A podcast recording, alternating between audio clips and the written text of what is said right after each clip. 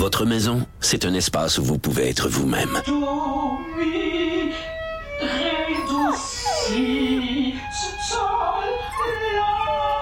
Elle mérite d'être bien protégée et vous méritez d'être bien accompagné. Trouvez la protection la mieux adaptée à votre maison avec Desjardins Assurances et obtenez une soumission en quelques clics sur Desjardins point com.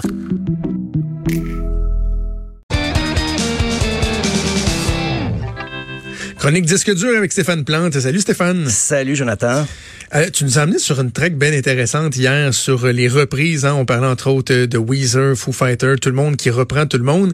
Et là, tu reviens avec euh, avec euh, avec la, l'idée des reprises musicales, mais qui des fois vont carrément dépasser en popularité les versions originales, en venant même, je dirais, à ce que on oublie qu'il y avait une ah, version oui. originale avant ça. Là. Oui, tout à fait. On va entendre les extraits. Là, c'est il y a des versions des reprises qui ont éclipsé complètement la version originale, parce que hier, je disais que des fois, un artiste qui va faire une reprise, ça va faire ombrage un peu à son répertoire. Par contre, il y a des artistes, justement, qui ont une espèce de don, un talent, pour aller chercher des pièces que personne connaissait ou personne, dont personne ne se souvenait, ou qui n'étaient même ouais. pas des extraits des singles à l'époque, et qui en font des méga hits. Parce que souvent, ils vont euh, changer beaucoup, beaucoup la, la, la chanson elle-même. Mais il y avait, il y avait Johnny Cash, il y a quelques années, euh, qui avait sorti des... des des reprises comme ça, mais c'est, c'était vraiment là, une réappropriation. Country avait repris euh, Nine Inch Nails, Hurt, puis beaucoup de gens oh. connaissaient même pas du tout la version de Nine Inch Nails, qui était pourtant un single aussi de Nine Inch Nails, mais on, on s'entend qu'entre le, le, la musique industrielle de Nine Inch Nails et le country de Johnny Cash, il y a un monde, mais qui se rejoignait très bien dans la version de Johnny Cash. Mais là, dans les, les pièces, et je me suis emballé, là. Je pense qu'en sortant d'ici, je vais écrire un autre livre, parce que j'ai pas fini d'autres, d'autres projets de livres encore, j'ai pas publié encore. Euh, Euh, j'ai trouvé vraiment des pièces là, qui étaient passées, mais totalement inaperçues, ou presque. Okay. On y va avec I Love Rock'n'Roll. C'est un hit méga connu de Joan Jett en quatre-vingt-un. Mais Joan Jett a découvert un groupe qui s'appelait The Arrows en tournant. Elle, elle avait un groupe qui s'appelait The Runaways. C'était promené un peu en, en Grande-Bretagne. Et elle a découvert un groupe qui s'appelait The Arrows, qui avait une pièce qui s'appelait I Love Rock'n'Roll. She smiled, so I got up and asked for her name.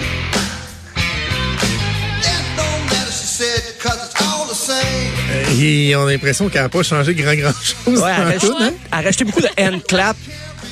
Elle l'a mis dans les années quatre-vingt, un peu plus, mais quand même, elle est assez fidèle. La, la structure de la chanson est identique, mais The Arrows, malheureusement, d'un groupe qui est tombé un peu dans l'oubli, qui avait beaucoup, beaucoup de chansons, qui étaient très prometteurs, mais question de timing, ça n'a pas fonctionné.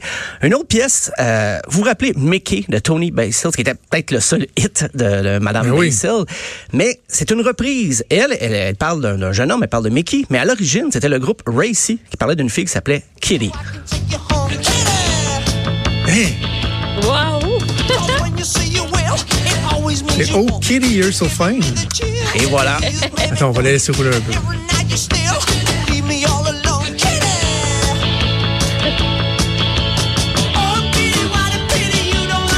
C'est pareil, pareil, pareil, pareil. Il a juste changé de nom, là. Oui, oui, tout à fait. Et puis, c'est... Racy, c'est même pas un one-hit wonder, c'est un no-hit wonder. Ils n'ont pas eu de succès, malheureusement. Euh, c'est pas que c'est pas bon, j'ai écouté le, le reste de l'album, c'est, c'était bon, mais c'est un artefact de l'époque, là, fin soixante-dix, mais Tony Basil, ça, ça a été euh, revampé, là, ça a fait un gros hit pour elle. Il euh, y a Céline Dion aussi, euh, on s'appelle la ah pièce oui? All By Myself, mais un certain Eric Carmen en avait fait sa propre version au milieu des années soixante-dix. Ah.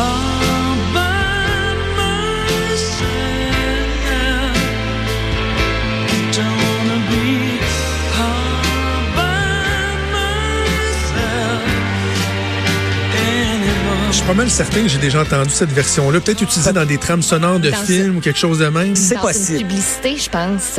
Oui, c'est une chanson. Ben, avec la version de Céline Dion, ça a fait redécouvrir la version d'Eric Carmen, qui, lui, était dans un groupe qui s'appelait The Raspberries. Encore là, la grosse, on disait que c'était les nouveaux Beatles. C'est juste pas arrivé. Puis on a dit, bon, ben la carrière du chanteur en solo à partir de soixante-quinze, on s'est dit, ben la voix du groupe, c'était Eric Carmen. Donc, on va miser sur lui. Et ce n'est pas arrivé. Et c'est un auteur-compositeur. Il faisait quand même composer ses chansons. Mais disons que Céline, il a donné un petit coup de main avec sa reprise. Ça, ça a remis, comme, comme auteur-compositeur, ça a remis Eric Carmen sur la map, comme on dit. Euh, une autre pièce, ça m'a étonné beaucoup, c'est Cyndi Lauper. La, la chanson qui l'a fait connaître, c'est Girls Just Wanna Have Fun. Ben oui. Mais c'était une reprise d'un certain Robert Hazard.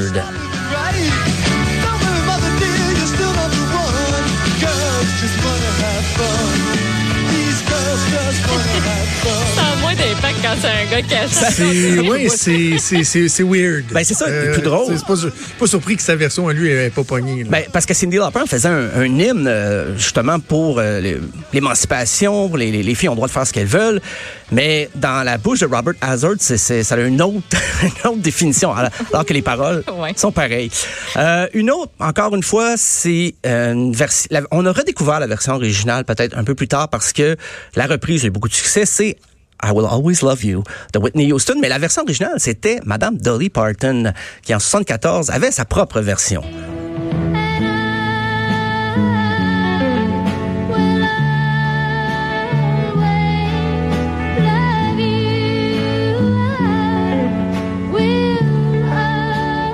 Ça, ça ressemble plus à quand les gens la chantent au karaoké. Qui n'ont pas la même puissance. Ah, ça a des, des petits souvenirs du dauphin, Jonathan. On dirait qu'elle nous chichote, la chanson. Ah oui. Comparé à Whitney Houston, que c'est comme... Ah oui, oui, oui, assumé. Ben, c'est drôle parce que c'est, oui, c'est, c'est plus intimiste. Il y a des petits accents country avec les arrangements, mais ça reste une balade là, qui était beaucoup plus pop que ce que faisait Dolly Parton en, en général. Euh, mais sinon, j'ai, j'ai bombardé notre pauvre Joanie d'extraits aujourd'hui, mais euh, je ne ferai pas jouer toutes la, les comparaisons. Mais ben, la fameuse pièce « Nothing Compares to You » de Shine O'Connor, oui. Prince l'avait fait enregistrer à un groupe, c'est Prince qui l'a écrite, en dix-neuf cent quatre-vingt-cinq, de Family, ça n'a pas du tout levé. Il euh, y a U B quarante qui avait repris « Red, Red Wine », mais ben ça, oui. c'était Neil Diamond. Et là, dans le cas de Neil Diamond, c'est comme... une icône de la pop, un grand crooner séducteur, mais sa version a été éclipsée par la reprise de U B quarante, dont c'est la seule pièce qu'on se rappelle.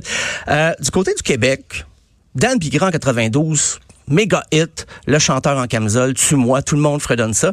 Ben oui. C'était déjà une reprise de Florent Pagny, mais qui était une reprise de un certain Frank Langolf. Si tu t'en vas, tout comment si tu t'en vas. Je suis comme déçu. Une version de dix-neuf cent quatre-vingt-six. Je pensais que c'était, c'était du cru de Dan. Et non, c'était... Euh, c'est une reprise, euh, je pourrais dire même de troisième génération, parce que la même année, Florent Pagny l'a sorti, mais ça n'a pas été un si gros hit pour Florent Pagny. Mais Dan Bigras, c'était la chanson qui l'a lancé vraiment. Euh... Un autre exemple québécois, en fait de reprise québécoise qui a éclipsé la version originale française, c'est ma- Marie-Denise Pelletier avait fait la chanson en quatre-vingt-sept, tous les cris les, les S O S, mais deux ans oui. plus tôt, Daniel Balavoine y allait avec la version originale.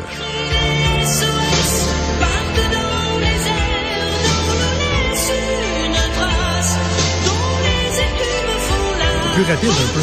Oui, et c'est drôle parce que Daniel Balavoine, euh, même si c'est, c'est, c'est, c'est un homme, mais il a une voix très haut perchée. Donc, quand Marie-Denise Pelletier s'est ré- réappropriée la chanson, elle a pratiquement pas changé le, le, le, la tonalité parce que Daniel Balavoine avait déjà une voix, pour une voix masculine, très haut perchée. Donc, ça n'a pas subi un gros, gros changement pour les... Mais comme tu dis, c'est un petit peu plus rapide, la version. C'est une de... très, très belle chanson. L'original, le chan... ben, l'original, je veux dire, la version de Marie-Denise Pelletier, là, euh, pourtant, j'étais très, très jeune, là, mais je me souviens très bien de cette chanson-là. Je, je, ça vieillit bien aussi, je trouve. C'est ouais, bon. Ben, surtout, en ce moment, on parle beaucoup d'environnement et tout ça, là, de le, le, le, la crise climatique, surtout ouais. la chanson. Un ben oui. certain écho mmh. en ce moment. Et en terminant, j'ai pensé à toi spécialement, Jonathan.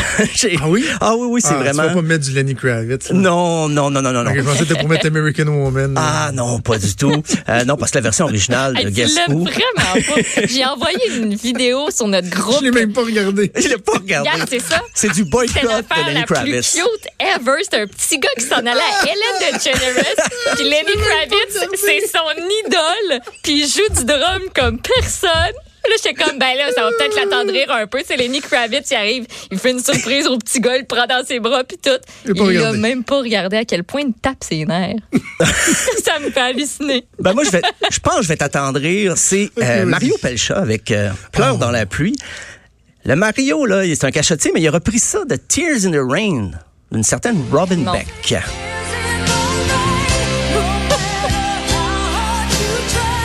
Ben non.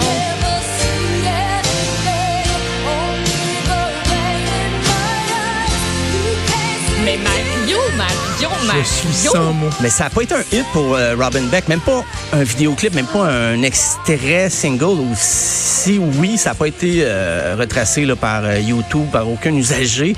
Pardon. C'était une pièce méconnue, mais Mario avait peut-être l'oreille, puis il s'est dit, c'est, le potentiel de cette chanson-là n'a pas été exploité.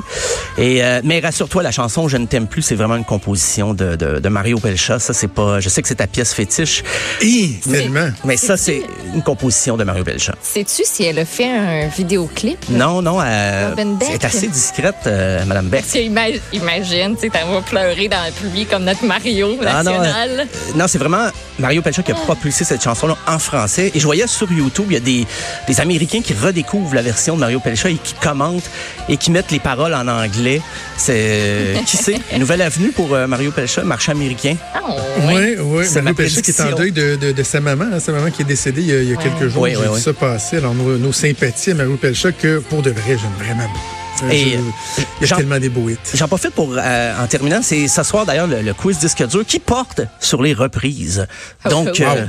ça, c'est toujours au Major Tom, c'est euh, toutes les deux semaines, mais ce soir, euh, c'est des rondes exclusivement consacrées à des reprises. Donc, c'est, on va jouer dans des... Euh, et les questions... Il y a des cols, il y a des, des, des questions un peu plus difficiles. Par contre, il y a des trucs assez, okay. assez accessibles.